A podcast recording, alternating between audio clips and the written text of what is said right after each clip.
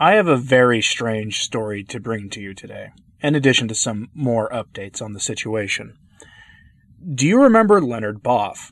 He's the liberation theologian invited to the Vatican on the day Caridia Amazonia was released.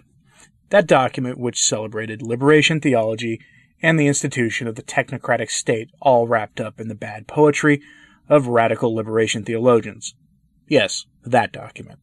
Anyway, Boff is one of the founders of liberation theology, and has been photographed in days gone past with then Father Bergoglio.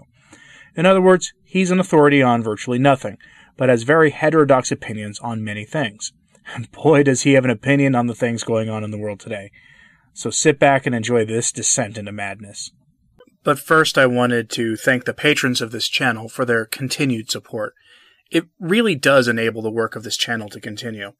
If you want to join the supporters of this channel, you can do so through Patreon or Subscribestar for as little as $1 per month, or through the mail or Subscribestar for a single donation.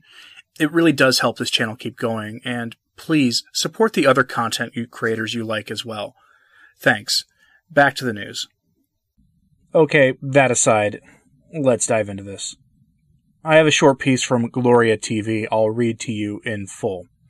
Headline: What's going on is punishment from Pachamama. You may have noticed that I had to change a word there. I tried making a video on the topic and was hammered instantly for my efforts, which I hope dispels the rumor that everyone was given a blank check to cover it. Anyway, on to the story. Quote, Leonardo Boff, 81, believes that the things going on right now are a retaliation from Gaia for the insults we inflict upon her. For Boff, a lapsed priest and hero of communist liberation theology, it's not accidental that this started in the place where pollution is greatest.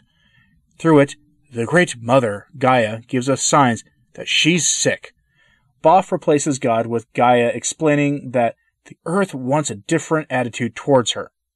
We should not forget that the Earth herself feels, thinks, loves, worships, and heals. End quote. Whew, lad, there you have it. This preacher of heterodoxy was given direct access to Francis and has a long history working with him.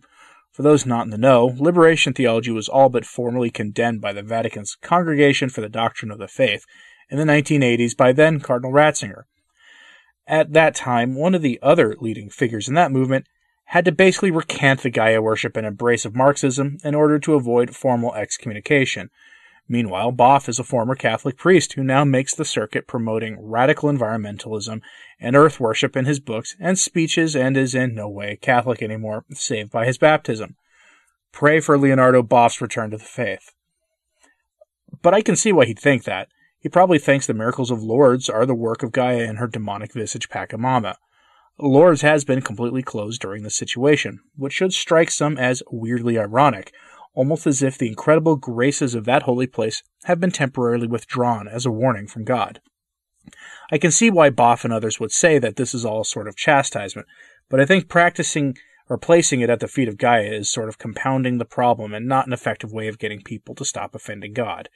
But again, what do I know? I mean, this guy gets direct access to Francis, and his ideas are on full display in Laudato Si' and Caridia Amazonia. At this point, it is impossible to keep up with all the places in the U.S. and abroad where the Mass has been formally suppressed, at least publicly. I have this image for you, which, by the time you see this, is also probably outdated. But in short, it shows that in virtually the entire United States, there are no public Masses being offered.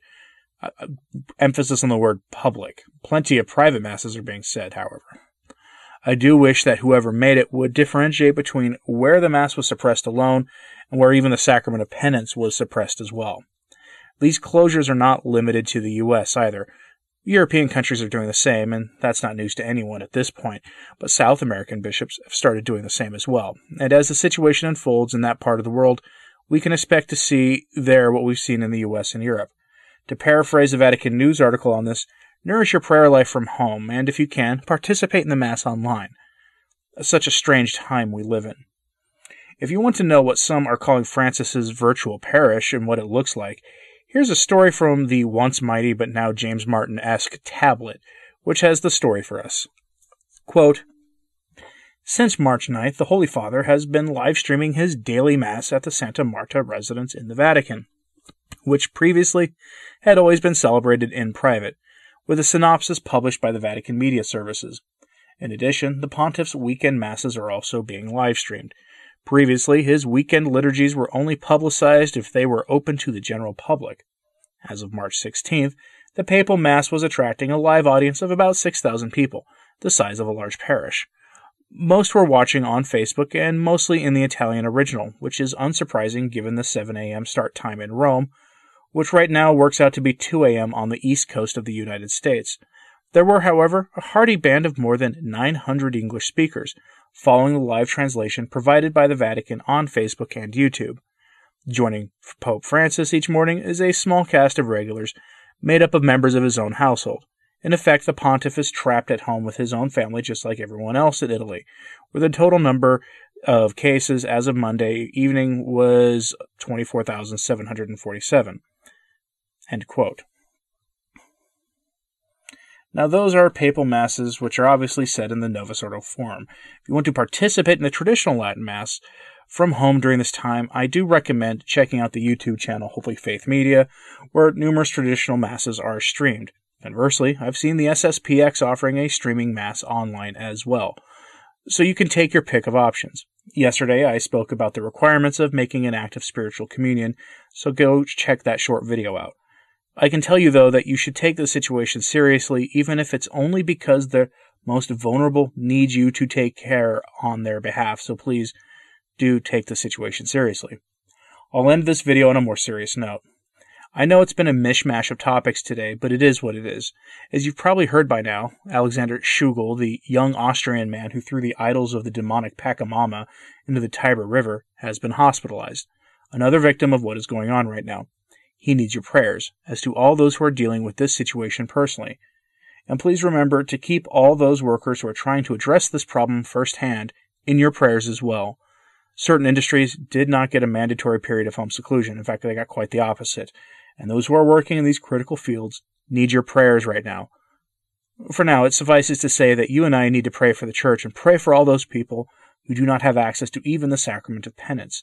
For to fall into a state of mortal sin in these days will be catastrophic for many people.